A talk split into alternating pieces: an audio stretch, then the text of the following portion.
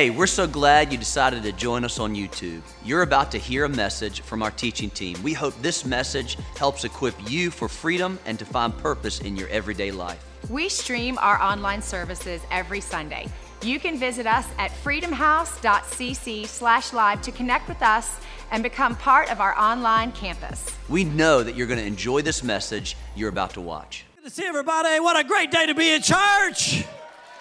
Even everybody, welcome, uh, welcome to people live streaming. Y'all give a hand clap to those people that are watching in online. All right, by show of hands, how many of you typically go to the 1030 service? Raise your hand up. All right, pretty good contingency of people. You know, it's, it's not a bad split because in the first service, there was uh, about that many, maybe a little bit more few, but it was pretty even uh, split on who decided to go where. So, uh, for those of you that are here from the 1030, thank you for sleeping in a little bit and coming to hang out with us. Uh, we will probably have a few people from the 1215 that show up when service is done, and they're going to think that for the first time in their life, they're early and nobody's here. so, uh, but either way, we'll figure it out. We'll get this thing down. I'm excited though because this is our first weekend uh, of our, our new service change, and I love it. I love standing up here and seeing just a packed house. And here's why I love it not to just say we have a packed house, but I don't know about you, but I, I can I feel the energy, and hopefully you feel the energy of just being in here with a group of people close. You might smell the energy of those people. So it might stink a little bit. Maybe you've had two or three seats around you, but now you don't. But I love the energy uh, of what's going on in here. And during the music part of worship, uh, if you don't know what that was, that was called God's presence just coming and showing up. Uh, and, and the th- cool thing about God's presence is we all can think different things and have God talking to us in different ways, and it's still His presence. And that doesn't just happen when we sing some songs. God wants that to happen all throughout every day of our life, whether a song is going or not. He wants us to know that He's ready and willing and He loves being present with us. All right, I've said a lot before I've even said who I am. So I'm Michael Singer. I am one of the pastors here at Freedom House. Uh, I am uh, mostly stationed up at our Lake Norman campus. So I'm up there. So I'm typically not here much unless I am preaching. We have a teaching team here at Freedom House. So we have three campuses. We like to call ourselves uh, one house with many rooms. So we have this central campus, we have our Lake Norman campus, which is further up north, and then down south, uh, we got real creative, and we have a South End campus down there. Um, and so it's cool that instead of doing video feed where we would watch like Pastor Troy on video at some of those campuses, we decided to create a team of people to stand up here so that you can look at somebody in the eye and engage with somebody physical. That don't make us better than anybody. We just decided to do that, and we love it. We appreciate it, and it's an honor for me to be a part of this team.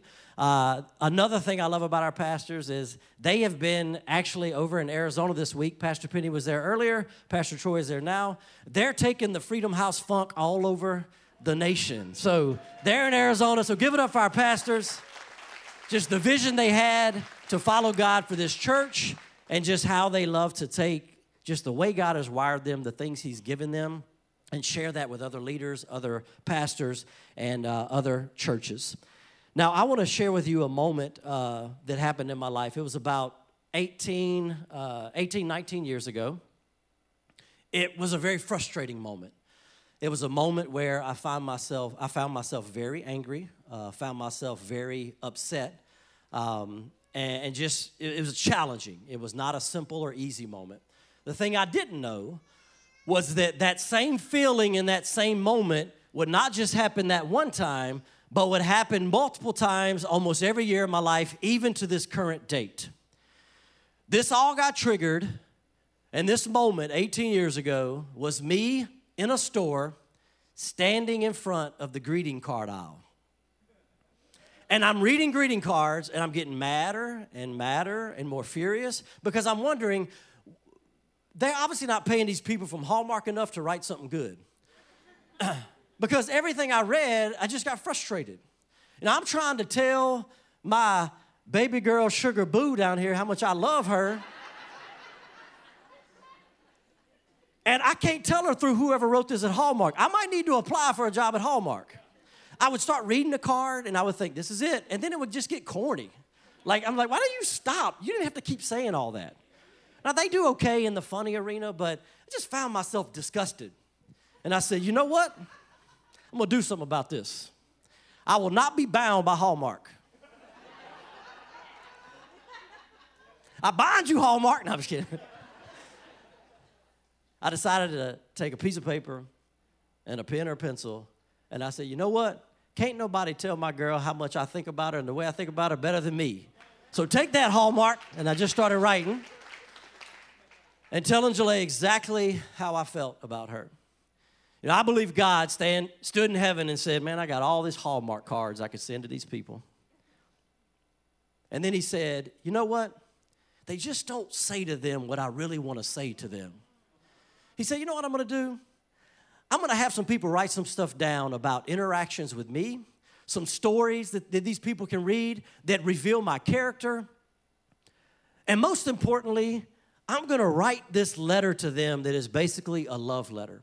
And they're going to separate it out into Old Testament and New Testament and probably call it a Bible. But ultimately, the way I see it, God said, is it's a letter from me to the people that I created that I want to call my children to let them know how their father, how their dad, what he really thinks about them so that they don't have to hear it from anybody else who doesn't really know what he meant. The reason why we are in this series called Papyrus, it is written, is not to argue whether or not Jonah got swallowed by a catfish or a big fish or a whale. It's not to argue what fruit they ate back in the Garden of Eden or what their loincloths were made of. It's not to argue all this stuff or get real theological and all. It's simply to talk about the fact that God has written a letter to us of love and telling us about who He is, showing us His character, letting us know how much He desires us. That He's writing this letter, and if we'll pick it up, we'll get to see, believe, and understand the real way that He thinks about you and me. And it's, it's 2 Timothy, it actually talks about the power of God's word. And in a, sta- in a few statements, it tells the importance of it. 2 Timothy, 2 Timothy chapter 3, verse 16 through 17. And this is the message paraphrase. it says, Every part of Scripture, on the count of three, everybody shout every. One, two, three. Every part of Scripture is God breathed and useful for one way or another. And then here's what it does it shows us truth, it exposes our rebellion, it corrects our mistakes, and it trains us to live God's way. Through the word, we are put together, we are shaped up for the task that God has for us. God said, I want to give you a letter that will change you and shape you and mold you. There'll be times where I encourage you with something. There'll be times where I correct you. There'll be times where I try to show you the right decision to make. There'll be times, like we sang in that song, that you could just lean back in my everlasting loving arms. You can just lean back and rest. But in order to experience that, in order to be shaped, in order to be molded in exactly who I called you to be, you've got to be connected to my love letter. You've got to know what my word says. You got to hear how I say that I love you because there are things and plans I have for you specifically and me specifically that if we don't get connected and shaped by that, then we'll never know exactly what He has for us and we'll never find exactly who we were meant to be and what that means to His kingdom and what it means to a God who loves us. Now, one thing I've found in life is that it's a lot easier to make a choice or a decision to do something once, twice, maybe three times. But it's a lot harder to do something and make a choice and sustain that for a long period of time. I this past week the weather was beautiful and great. How many of y'all raise your hand you love the weather this past week? I did too until my allergies started going, "Whoa, we're about to change seasons. Let's let's buck you up." So, the weather was great, but here's what it did. I'm driving down the road, beautiful day. I think it was Thursday and it made me think about we're going to be planting our garden soon. And the great thing about a garden is you can get fresh fruit that you know is good, you know it's free range, you know it's organic, you don't have to ask or wonder, and it tastes so luscious. The challenging thing about that is, is you got to keep up that garden. Every year, I tell Jalea, Jalea, I am going to stay on top of the weeds. The weeds are not going to overtake our garden. And every year I fail. Because it's easy to do that once or twice or three times, but I have never sustained taking care of these weeds because it takes a lot of effort to do something and sustain doing that thing. And I'm going to prophesy right now. This year, I'm going to look at my wife and I'm going to say, This year, those weeds will not beat us. I'm going to take them out. And I believe in that. God's word, when it talks about our life, it refers to it as a race. Not just any kind of race, but specifically a race that is a marathon, that is not a sprint, a race that it takes a long time, a race that in order to live it and walk it, we've got to figure out how do we sustain over this long period of time. I believe the way that we sustain in our life, one of the greatest keys is God's Word. So today I want to talk to you about how God's Word allows us to sustain every aspect of our life and run that race of what the Bible calls a race of endurance. Now, I love a picture that is painted in Psalms. And so let's get into looking at how we are sustained and what sustains us and reiterating that it's God's word. Psalms chapter 1, verses 1 through 3 says, Blessed is the one who does not walk in step with the wicked, or stand in the way that sinners take, or sit in the company of mockers, but whose delight is in the law of the Lord, and who meditates on his law day and night. Now, let me pause here for a minute. I want to talk about this phrase meditate on his word day and night. If you like to pray to God and you have a relationship with him and you love to cross your legs and hold your fingers up, that's fine. No problem with that. That's usually how I see meditation. If you like to hum, hmm, God, I love you, hmm, if you like to do that, that's fine. But when it's talking about meditate here, it's not just talking about, Michael, do you mean I got to read my word all day and all night in order to do this? Like, is that meditation? I've got to read all the time? I'm probably going to get fired and I'll probably fall asleep at some point. Is that what it means to meditate day and night, to just read the word? Let's think of meditating day and night like this. I like to think of it as a choice that we make day and night to engage with God's word as we walk through every day and encounter many different circumstances in life. But in order to engage with God's word in our lives, we have to know and be familiar with his word. So if we're going to meditate on it day and night, if we're going to allow it to change us and be a part of every aspect of our life, then we need to know what that is. We need to know what his word says. There's a lot of different ways to do that. Probably the most obvious and easiest way is that we go and read it. That we ourselves go and open his word up and read and see what it has to say. Another way that happens is right here. You showed up to church. This is your choice to learn and be able to engage with God's word because I'm already read some scripture and going to read some more. And there might be one that when you leave here, you walk through your day and something hits you and you remember that verse or at least the principle of that verse and it helps you to do what God has called us to do and walk with Him. Life groups, small groups. There, you might be studying a book with a group of people here at Freedom House, and in there they reference scripture and they tie it into what it's talking about. Maybe you're sitting down one on one with somebody, you're just opening the Bible up and you're just going through and talking about what the different scriptures mean.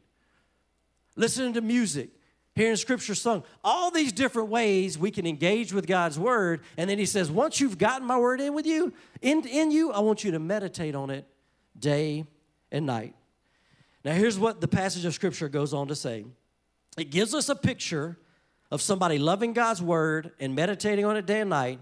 And it says, that person is like. Now, this is a simile.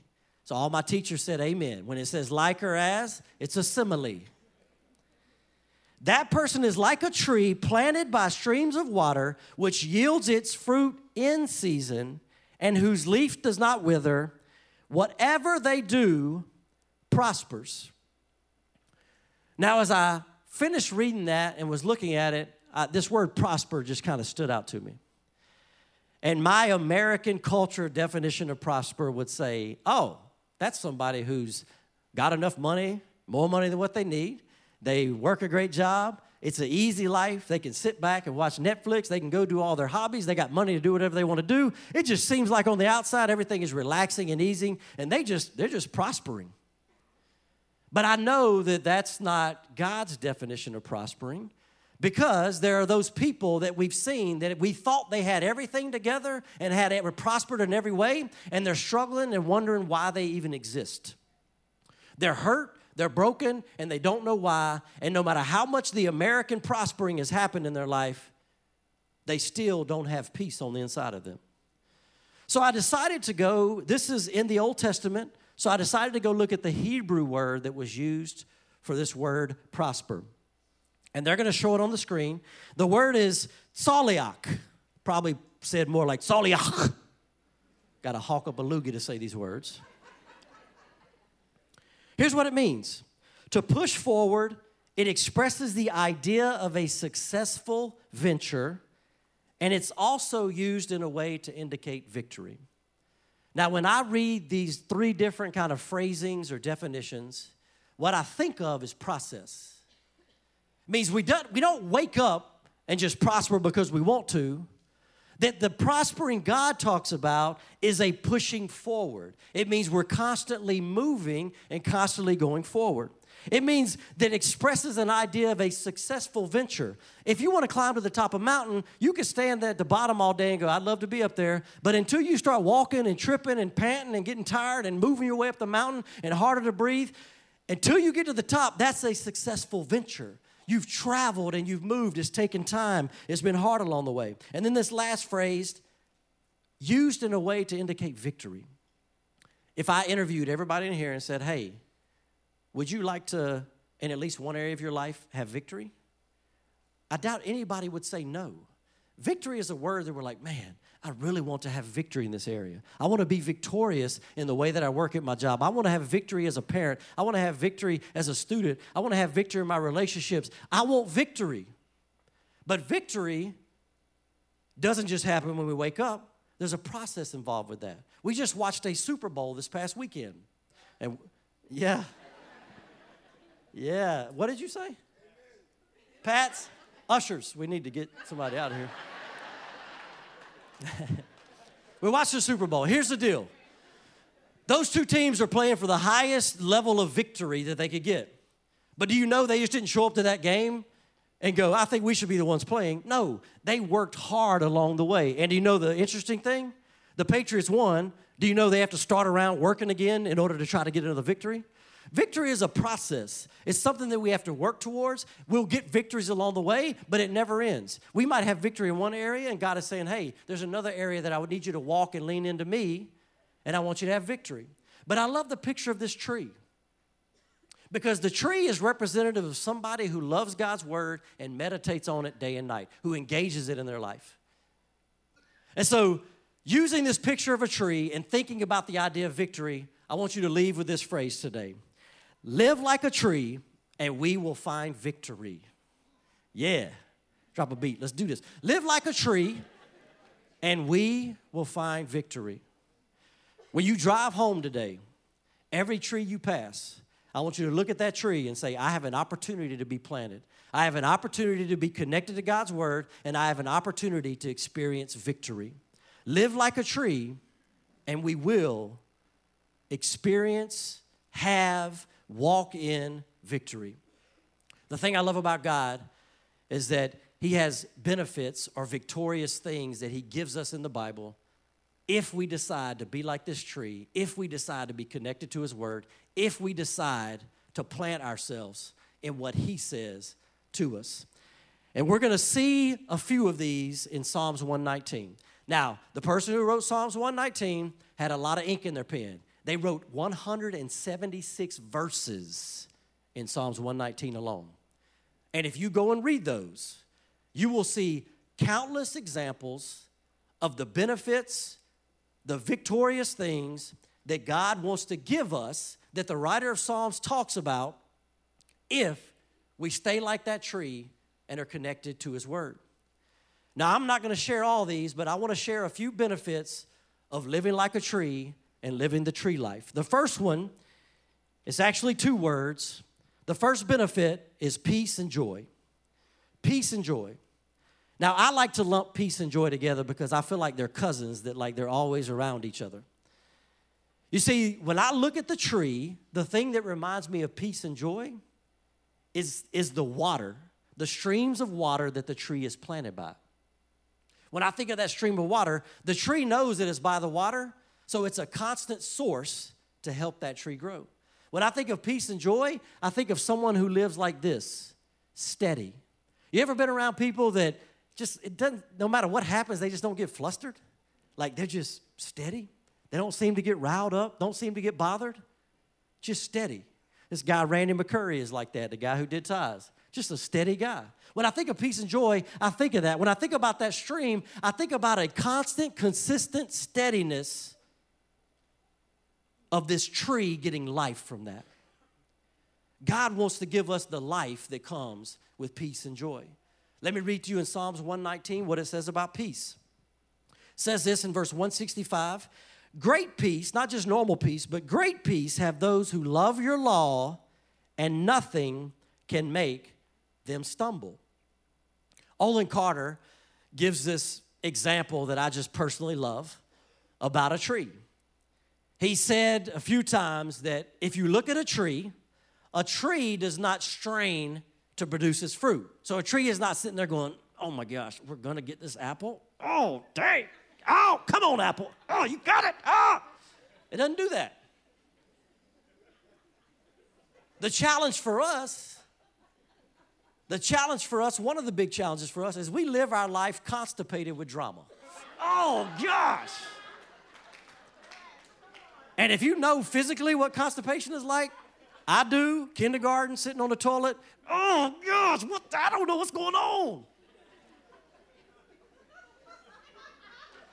That's drama will do that. If we don't have peace and joy, we're going to be living like, oh, I'm going to do this and just like that. And God says, I have Ex-Lax of peace for you. I just, we're going to smooth it out, baby. You, you get connected with my word, and there's a peace that's going to come like Ex-Lax to break up the binding and loosen you and set you free. Now, I said Joy is the cousin of peace. So let's see what Psalms 119, verse, y'all calm down, verse 92 says about joy.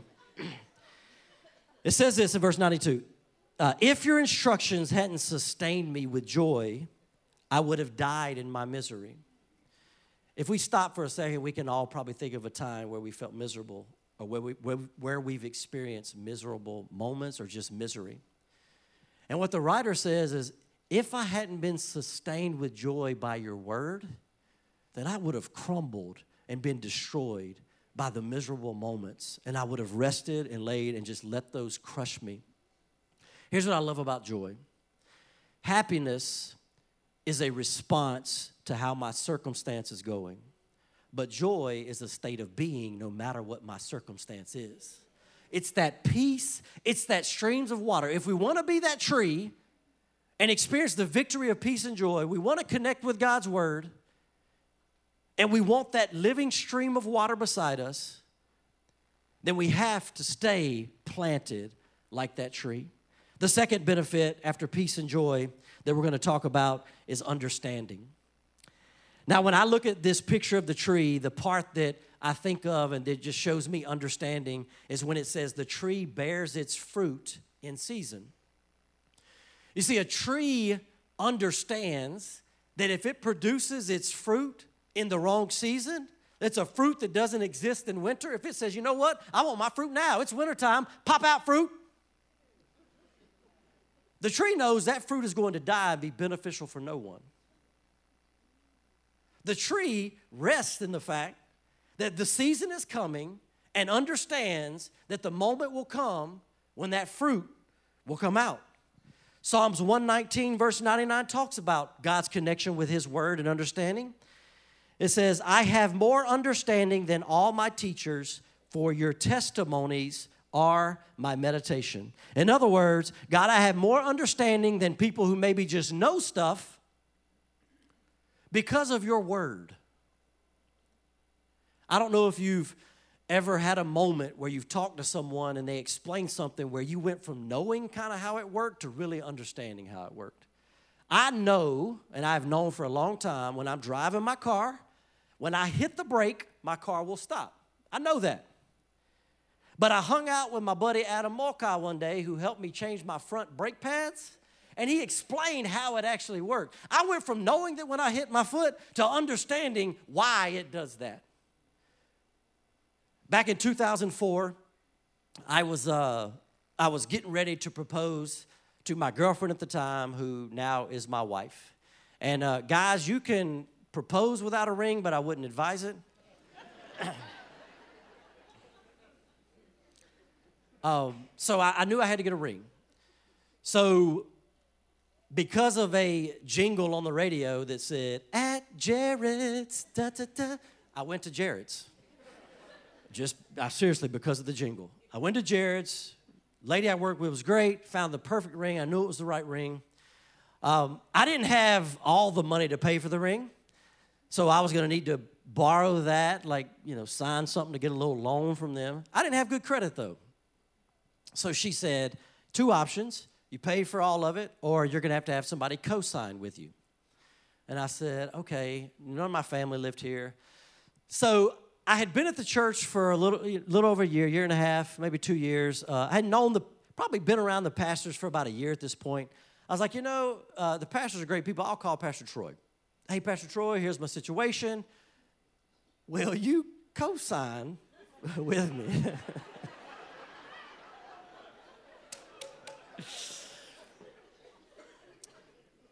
very lovingly, Pastor Troy said, uh, uh, Michael, I can't, I can't do that because it, it just goes against Scripture, goes against God's Word. I didn't really know what he was talking about, but I just said, okay. So, but I, I was, I was okay with it because I kind of had two thoughts running around. You know, Pastor Troy and them don't really know me, know me, so I could be an idiot with money, like not good with money, and I get that. They might, they don't know how I deal with my money, so there, there might not be enough trust there yet. Uh, and secondly, you know, he's a pastor. He's got to follow God's word. so I get it. He's doing, he's doing what he should be doing. So I said, you know what? Probably that scripture only applies to people you don't really trust. Like if you trust people, you can co-sign because you're good.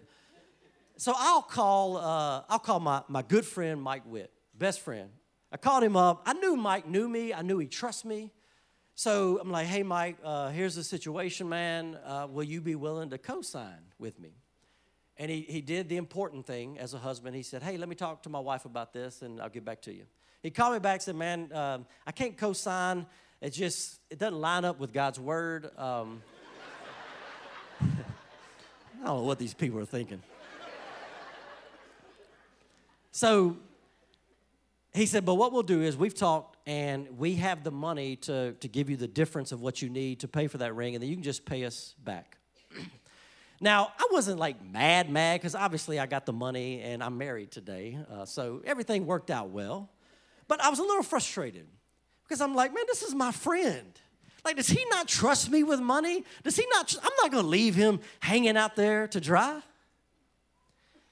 few years later, after marriage, Jolay and I are in one of the financial life groups here at the church. And we came across this scripture, Proverbs 22 26. It said, Don't shake hands in pledge or be surety for someone's debts. Don't cosign.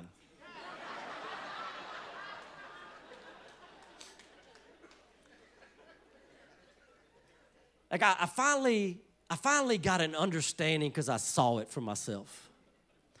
And I talked to other people and had heard stories of other people that had co signed for somebody, and that person didn't pay their stuff, and the person who co signed, it don't matter how much victory they were trying to go for, now they had somebody else's debt, somebody else's problem, and God is saying, Look, I'm trying to give y'all some helpful stuff. I'm trying to give you some wisdom. I want you to have victory, but if you take on somebody else's debt, I just want to let you know your victory might get swiped out from underneath you because now you're taking on something that I never intended you to take on like that. I had an understanding finally, and Psalms 119, 130 explained me in this moment. It says this The unfolding of your words gives light, it gives understanding to the simple. I was simply minded, thinking that that scripture doesn't apply to me and my friend because we have trust and our friendship trumps whatever God's word might say. And God said, That's not accurate, Michael. My word trumps your friendship so that your friendship will last. And you need to understand that I put that in there to protect y'all so that y'all don't get mad at each other one day. There's uh, a basketball player you might be familiar with. His name is LeBron James. And um, yeah, one person heard of him. Good. you don't need to know basketball to, to get the picture of this. A few years back, uh, LeBron James was playing with a team called the Cleveland Cavaliers, uh, and they were playing for the championship against a team that they've played for the last few years against the Golden State Warriors. Yeah, Golden State. This isn't the story about Golden State, though. LeBron played for Cleveland Cavaliers. LeBron is an excellent basketball player, will be one of the greatest of all time uh, when he's done. He's a great basketball player. But the thing you know about LeBron, you can watch media, you can watch whatever, you can watch the game, is that LeBron, on the teams he's on, he is the top leader. He is the top dog. They even joke about him telling the owners who they're going to bring to teams and all this stuff. Like, he is the man. It doesn't mean the other players aren't leading at some level, but when it talks about, when you look at the top dog on the team, LeBron is that top dog on the team. So, this one year, they won the championship. They came back. LeBron played well, and he had a large part to play in that championship. However, if you ask my opinion, I believe they would have never won that championship without a guy who played with LeBron named Kyrie Irving. You see, Kyrie Irving was the point guard, which typically on a basketball court, they're the one kind of leading, leading the charge. But Kyrie Irving, without question, was overshadowed by LeBron. After that year, Kyrie Irving decided he wanted to be traded and he went to the Boston Celtics. Now, he knew when he went to Boston, he was going to be the top dog. There was nobody in Boston that was going to be better or more top, and their game as good as Kyrie Irving. He knew he was walking out from underneath the shadow of LeBron James and going to create his own shadow. I saw a video clip in the last few months of Kyrie Irving, and he said, I need to apologize to LeBron James because I did not understand what it took and what it meant and the pressure you feel when you are the top leader. You see, we look on social media, we see people, we watch them, and we make up these assumptions about people, but we really don't understand. We're being simple minded and we think we know, but we make a judgment on them without really sitting down and talking to them. I don't know about you, but I've had plenty of moments in my life where I thought something about someone, but I never talked with them. And then when I sat down and talked with them, God was like, smack! Because I said, oh my gosh, I had no idea that you were good. Like, had I known that, I wouldn't have been over here talking trash inside my head about you. or somebody's told you about how somebody acts because that's been their encounter. And then you meet that person, you're like, I don't know what their problem is because this person is a gem. They're like beautiful. Like, I love this person. I can hang out with this person. There's an understanding that God wants us to get to get to. It's a victorious moment when we're planted like that tree. When we're living like that, God says, "I will give you fruit in season. I will give you a perspective to understand like I see things, not like we see things or the way other people tell us to look at things." We get his understanding. We have peace, we have joy, we have understanding. The last benefit of being planted like a tree, of being connected with God's word, is hope. Now, when I look at the tree, the part that shouts hope to me is when it says that the leaves don't wither. The leaves are green and they don't wither. I'm not talking about fall off, I'm talking about wither and die. The reason why, for me, that's the picture that I love for hope is because I know if I look at the tree and if I see one green leaf, there's hope, there's a chance. It's going to happen. Let me read to you in Psalms 119 the verse that talks about hope and connection with God's word. It's 119 verse 1 verse uh, 114. You are my refuge and my shield. Your word is my source of hope. I know walking through our lives that we desperately want hope because hope is the thing that keeps us taking a step taking a step in that marriage, taking a step in that relationship, taking a step at that job, taking a step when we feel like everybody's put us down. We want that. But it doesn't just come when we wake up in the morning and say, I want that. Right here, the writer reveals that his word is the source of our hope. If we don't want the leaves to wither and die, then we've got to be planted there and allow the leaves to remain and be green so that we have the hope that God has for us so that we can keep moving and trying to be complete and find out exactly where God wants us to be and what He wants us to do and who we are. In 1 Kings, there's a, a prophet by the name of Elijah. A prophet simply was a person, they, they didn't have like the Old New Testament like we do, they had the written law. Uh, but they didn't they couldn't go back and just read stuff like us. So there was a prophet and the prophet's role and responsibility was they would hear from god god would share something with them and then they would go and share it with the people. So they were like god's mouthpiece. This is the way god taught this is one of the ways god talked to the people that were in relationship with him. So elijah this prophet in about 1 kings 16 17 he goes to the king at the time, Ahab, and he says, Hey, man, I just want to let you know God's about to shut up the sky and it's not going to rain for a while. That's exactly what happened. It said that they experienced a famine because of the lack of rain, uh, streams started to dry up, there was a lack of water. Then we get to 1 Kings 18, and it says Elijah is feeling like God is about to bring rain. And so he goes, We need to get ready because God is about to bring this rain. His servant is standing there with him and he says, Hey man, I believe this so much. Will you go over there and look and see if you see a rain cloud? Servant walks over. He looks. It's blue sky. It's a pretty day. Elijah, sorry, man, uh, I didn't see anything over there. Elijah looks at him and says, Hey, man, will you go back and look again? And the server's probably thinking, like, man, I got 2020 vision. Like, I ain't see nothing. Looks, man, it's a, there's, the clouds haven't changed.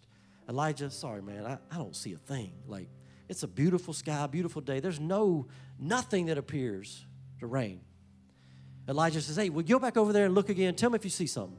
He goes and looks. He's probably thinking, this guy's done lost his mind. He's senile. He's old.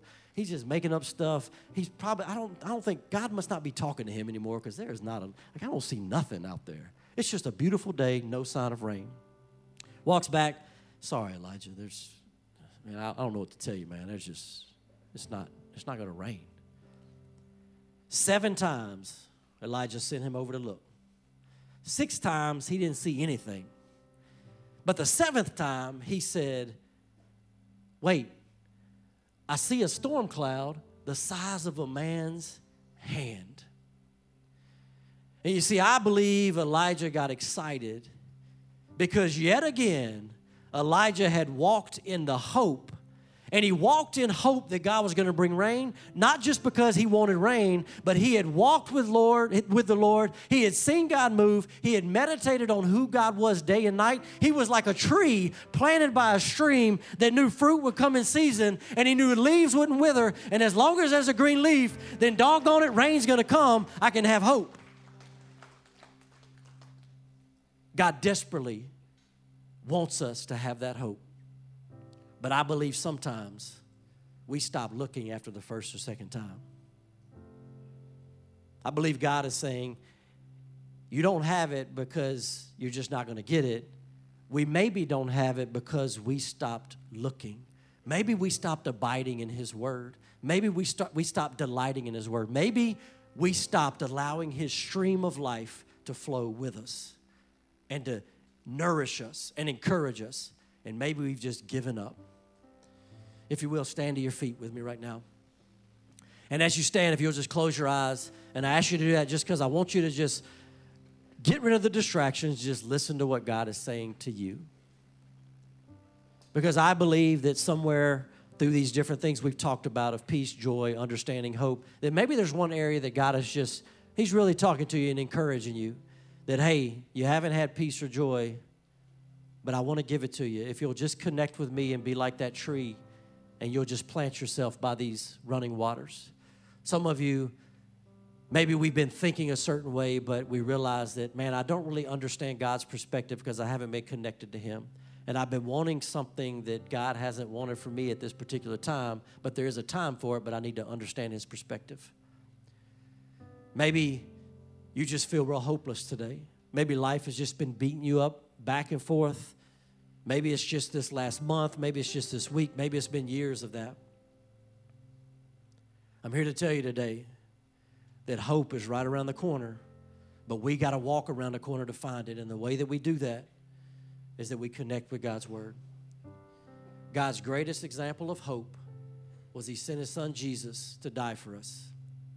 Because He knew if He didn't only write His love to us and display it in going first by sending His Son to die for us, then we wouldn't have a chance to even understand what hope is. And we would never be able to become the people that He desires us to be. So if you're here today, and you don't have a real relationship with God. I'm not talking about showing up to church. I'm not talking about believing there is a God. I'm talking about going, God, I believe you love me enough to send your son to die for me, and I choose that today. I want to be planted by your stream, by your river, so that I can flourish like a tree and really understand the victory you have for me in every area of life. If that's you and you don't have a relationship, just raise your hand right where you are. And that's just your way of saying, I want a relationship. I see your hand, young man back there. I see your hand over here. Anybody else? I see your hand, sir. Thank you for raising your hand. I see your hand down here. I see your hand on the far left. You can put it down once you've raised it. I see your hand up top. Thank you, sir. If you raise your hand, I want you to repeat this prayer after me loud where you can hear yourself. If you're here and you have a relationship with God, the Bible says that anytime somebody accepts a relationship, heaven rejoices. So the way I want you to rejoice today is I want you to repeat this prayer also loud so those people that raise their hand know they have people by their side and with them that know what it feels like to have a relationship with God and have hope. Say this prayer loud God, I love you. Thank you for being a hope dealer. You sent your son, Jesus, to die for me. He didn't stay there, he rose from the dead. That is what I believe today. I put my trust in you, and on this journey, I will allow your word to sustain me in the good times, in the hard times, and every day of my life. In Jesus' name I pray. Amen. Thank you for joining us today. Don't forget to subscribe to our channel and join us for online services. If you'd like to learn more about Freedom House or how you can become part of our church, visit our website at freedomhouse.cc.